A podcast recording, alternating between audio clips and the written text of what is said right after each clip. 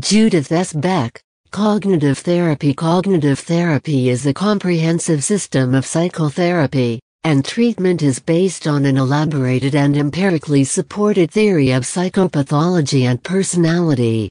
It has been found to be effective in more than 400 outcome studies for a myriad of psychiatric disorders, including depression, anxiety disorders, eating disorders, and substance abuse among others, and it is currently being tested for personality disorders.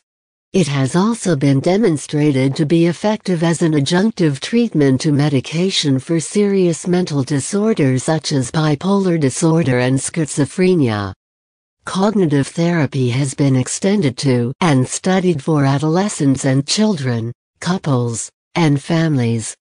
Its efficacy has also been established in the treatment of certain medical disorders, such as irritable bowel syndrome, chronic fatigue syndrome, hypertension, fibromyalgia, postmyocardial infarction depression, non-cardiac chest pain, cancer, diabetes, migraine, and other chronic pain disorders.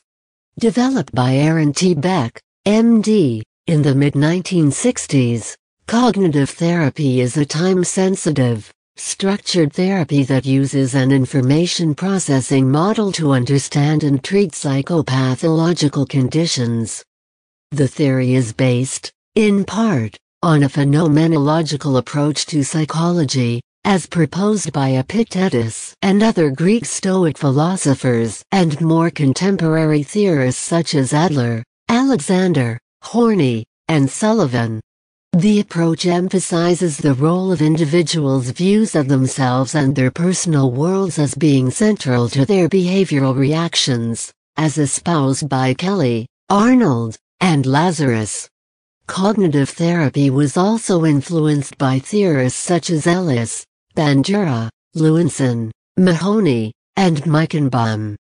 Cognitive therapy is based on a cognitive theory of psychopathology, the cognitive model describes how people's perceptions of, or spontaneous thoughts about, situations influence their emotional, behavioral reactions.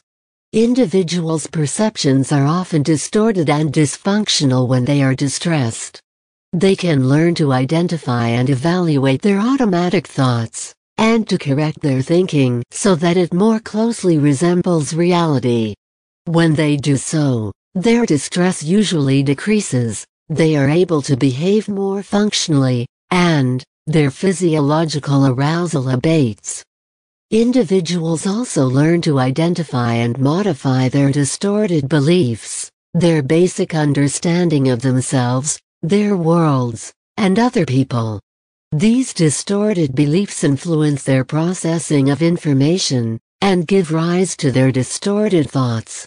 Thus, the cognitive model explains individuals' emotional, physiological, and behavioral responses as mediated by their perceptions of experience, which are influenced by their beliefs and by their characteristic ways of interacting with the world, as well as by the experiences themselves.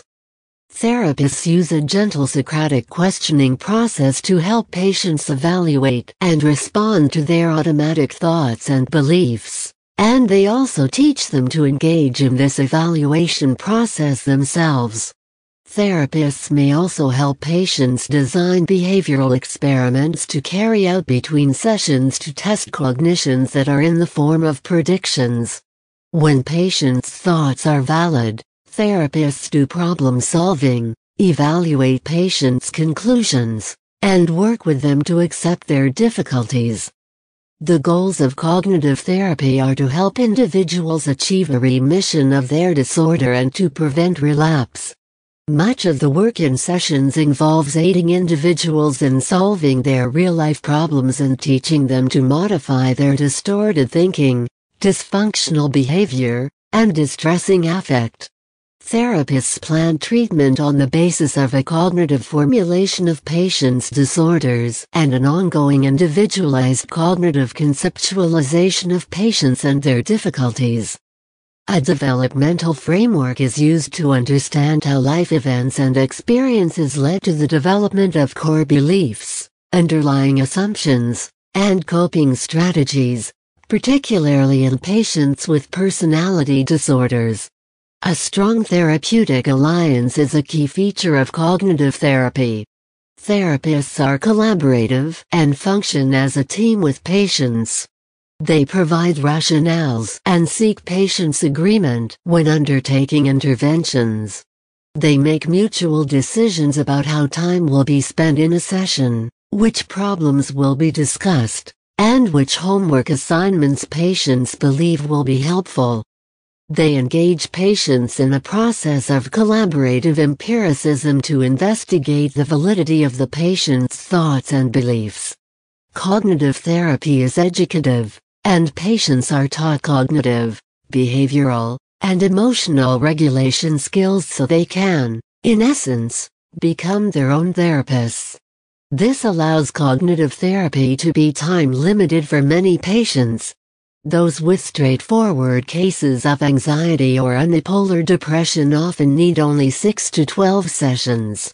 Patients with personality disorders, comorbidity, or chronic or severe mental illness usually need longer courses of treatment with additional periodic booster sessions. Cognitive therapists elicit patients' goals at the beginning of treatment. They explain their treatment plan and interventions to help patients understand how they will be able to reach their goals and feel better. At every session, they elicit and help patients solve problems that are of greatest distress. They do so through structure that seeks to maximize efficiency, learning, and therapeutic change. Important parts of each session include the mood check, a bridge between sessions, prioritizing an agenda, discussing specific problems and teaching skills in the context of solving these problems, setting of self-help assignments, summary, and feedback.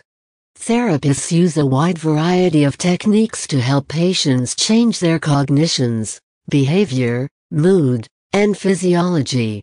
Techniques may be cognitive, behavioral, environmental, biological, supportive, interpersonal, or experiential.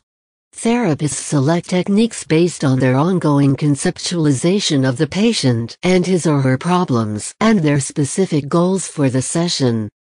They continually ask themselves, how can I help this patient feel better by the end of the session and how can I help the patient have a better week? These questions also guide clinicians in planning strategy. There is no one typical client for this approach, as cognitive therapy has been demonstrated in numerous research studies to be effective for depression, anxiety disorders, substance abuse, eating disorders, for bipolar disorder and schizophrenia, and for a variety of medical problems with psychological components. Of course, treatment has to be varied for each disorder and therapists must not only understand the cognitive formulation of a specific disorder, but also be able to conceptualize individual clients accurately and devise a treatment plan based on this formulation and conceptualization. Cognitive therapy interventions must also be adapted for older adults, children, and adolescents and for group, couples, and family treatment.